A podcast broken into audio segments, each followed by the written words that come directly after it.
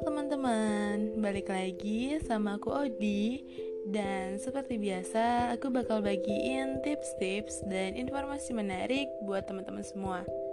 Nah, di episode kali ini, aku mau bahas beberapa saran buat kamu yang impiannya makin sulit untuk dikejar.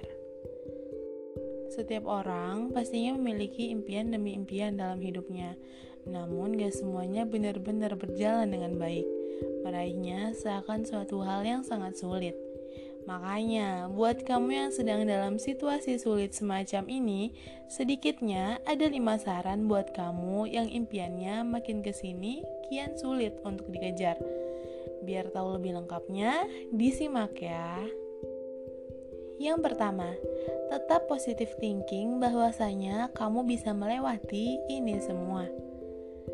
Yang kedua, pindah haluan jika kamu benar-benar yakin gak bisa ngegapainya.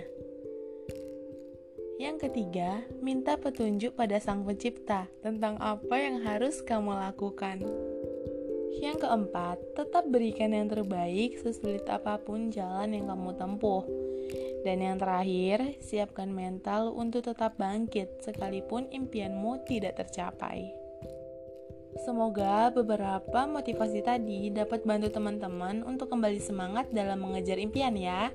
Semangat! Sampai jumpa di episode selanjutnya.